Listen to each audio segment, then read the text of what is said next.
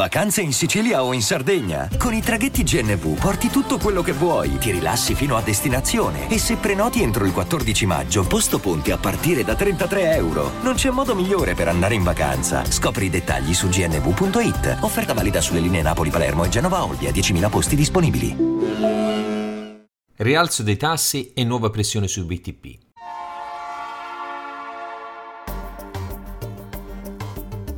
La Finanza Amichevole, il podcast che semplifica il concetto ostico della finanza per renderlo alla portata di tutti, curato e realizzato da Alessandro Fatichi.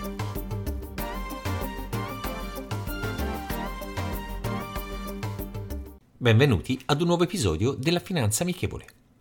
Nel corso delle scorse settimane i titoli collegati al debito italiano sono stati soggetti a molta pressione, portando lo spread tra BTP italiani e Bund tedeschi a un picco di 205 punti.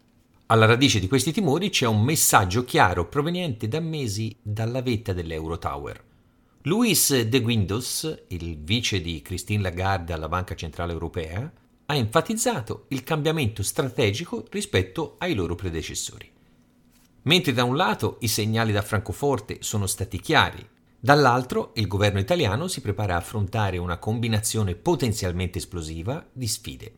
L'anticipata fine degli acquisti dei titoli di Stato tassi di interesse ancora elevati per un periodo più lungo del previsto e le crescenti pressioni che ne conseguono. Queste ultime non si limitano a parole. I rendimenti dei titoli di Stato italiani a 10 anni hanno recentemente raggiunto un massimo dal 2012, segno tangibile dell'attuale clima di incertezza. Sebbene ci siano alcuni segnali positivi, come il recente rallentamento dell'inflazione, sempre secondo l'Eurostat, la Banca Centrale Europea sembra determinata a prendere una posizione ferma. The Windows ha espresso preoccupazione per la direzione in cui stanno muovendo le cose. Dopo quattro anni senza le regole fiscali dell'Unione Europea, ha dichiarato al Financial Times, i governi si sono adattati ad una politica fiscale da tutto il necessario, ma questo deve cambiare. È un monito diretto non solo a Palazzo Chigi, ma anche a altre nazioni come la Francia. L'Italia, con le sue previsioni di un aumento dell'indebitamento e un PIL in aumento dell'1,2%, si trova ora in una posizione precaria, specialmente se consideriamo le stime meno ottimistiche fatte da altre istituzioni come l'Ocse e il Fondo Monetario Internazionale. Infatti, i commenti dai vertici dell'Eurotower e anche da altre banche nazionali suggeriscono una posizione inflessibile. Il presidente della Banca Centrale Lituana, Gedminas Simkus, ha dichiarato che i tassi devono essere mantenuti alti, una posizione comprensibile considerando la recente esperienza inflazionistica del suo paese. Benché alcuni economisti prevedano un rallentamento dell'inflazione nel prossimo futuro, il focus delle banche centrali rimane sulle pressioni salariali e sulla conseguente inflazione dei prezzi dei servizi. Le tensioni sui prezzi del petrolio complicano ulteriormente le cose, rendendo improbabile qualsiasi discussione sui tagli dei tassi. Christine Lagarde, presidente della BCE, ha portato i tassi europei al 4,5%, un record nella storia dell'euro. Questa politica contrasta fortemente con l'approccio del suo predecessore, Mario Draghi, il cui celebre bazooka finanziario sta diventando un lontano ricordo. E mentre alcune voci all'interno della BCE parlano di terminare anticipatamente i reinvestimenti nell'ambito del PEP iniziati con la pandemia, l'Italia si trova ad affrontare la prospettiva di dover proteggere il proprio debito pubblico senza l'aiuto di Francoforte. Nel contesto attuale, gli investitori stanno guardando con sospetto i titoli di Stato italiani. Tuttavia ci sono ancora segnali di fiducia. Il BTP Valore ha raccolto un notevole ricavo, cioè di 9,3 miliardi di euro, superando le aspettative. A Roma sono in trepidante attesa dal pronunciamento delle principali agenzie di rating nelle prossime settimane riguardo il nostro paese. La prima, il 20 ottobre, sarà Standard Poor's, seguita il 10 novembre da Fitch e il 17 da Moody's.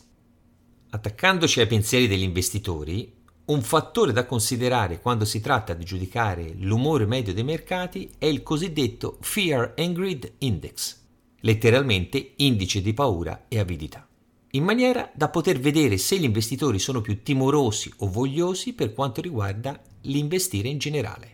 Questo indice è collegato agli andamenti di Wall Street.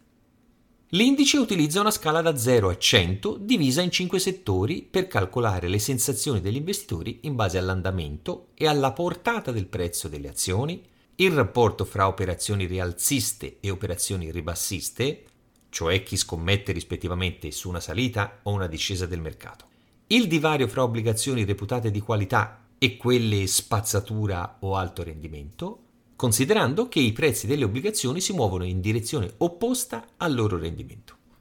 Per rendere l'idea di come tutto può influenzare questo indice anche fuori da Wall Street, a marzo 2020, in piena emergenza Covid, questo indice è sceso fino a toccare uno dei suoi minimi storici a 12 punti, nella sezione cosiddetta di paura estrema. Al suo ultimo aggiornamento, Venerdì scorso, alle 20 ore di New York, l'indice segnava 29 punti su 100, trovandosi nella sezione paura. In leggero miglioramento rispetto ai 16 punti e la sezione paura estrema, dove si trovava pochi giorni prima, ma ben lontano dai 53 punti di un mese fa, che calcolava l'umore medio degli investitori come neutrale. Possiamo considerarlo come un indicatore contrario, nel senso che in fase di paura estrema possono anche esserci opportunità di acquisto e viceversa. Nel mentre abbiamo visto l'aumento dei tassi anche oltreoceano, il rischio dello shutdown, cioè il blocco delle attività amministrative negli Stati Uniti fortunatamente scongiurato, l'inflazione e gli andamenti del nostro continente che comunque influenzano anche New York. Considerando il valore attuale basso dell'indice, applicabile a un livello simile anche agli investitori e alle borse europee, paradossalmente la paura è l'ultima sensazione che dobbiamo provare. Essa ci fa compiere scelte irrazionali non calcolate a dovere. Vendere pensando che tutto crolli fino a toccare il fondo, quando forse la scelta adatta è invece comprare. I calcoli non sono solo matematici o probabilistici devono essere anche delle emozioni altrui che non devono portarci a seguire il gregge nel terrore e nell'euforia cieca. La citazione di oggi è la seguente. La capacità di prevedere che alcune cose non si possono prevedere è una qualità molto importante. Jean-Jacques Rousseau.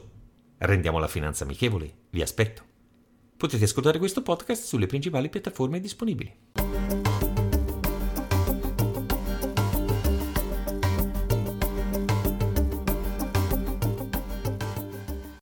I'm Sandra, and I'm just the professional your small business was looking for. But you didn't hire me because you didn't use LinkedIn jobs. LinkedIn has professionals you can't find anywhere else, including those who aren't actively looking for a new job but might be open to the perfect role, like me. In a given month, over 70% of LinkedIn users don't visit other leading job sites. So if you're not looking on LinkedIn, you'll miss out on great candidates like Sandra. Start hiring professionals like a professional. Post your free job on linkedin.com/people today.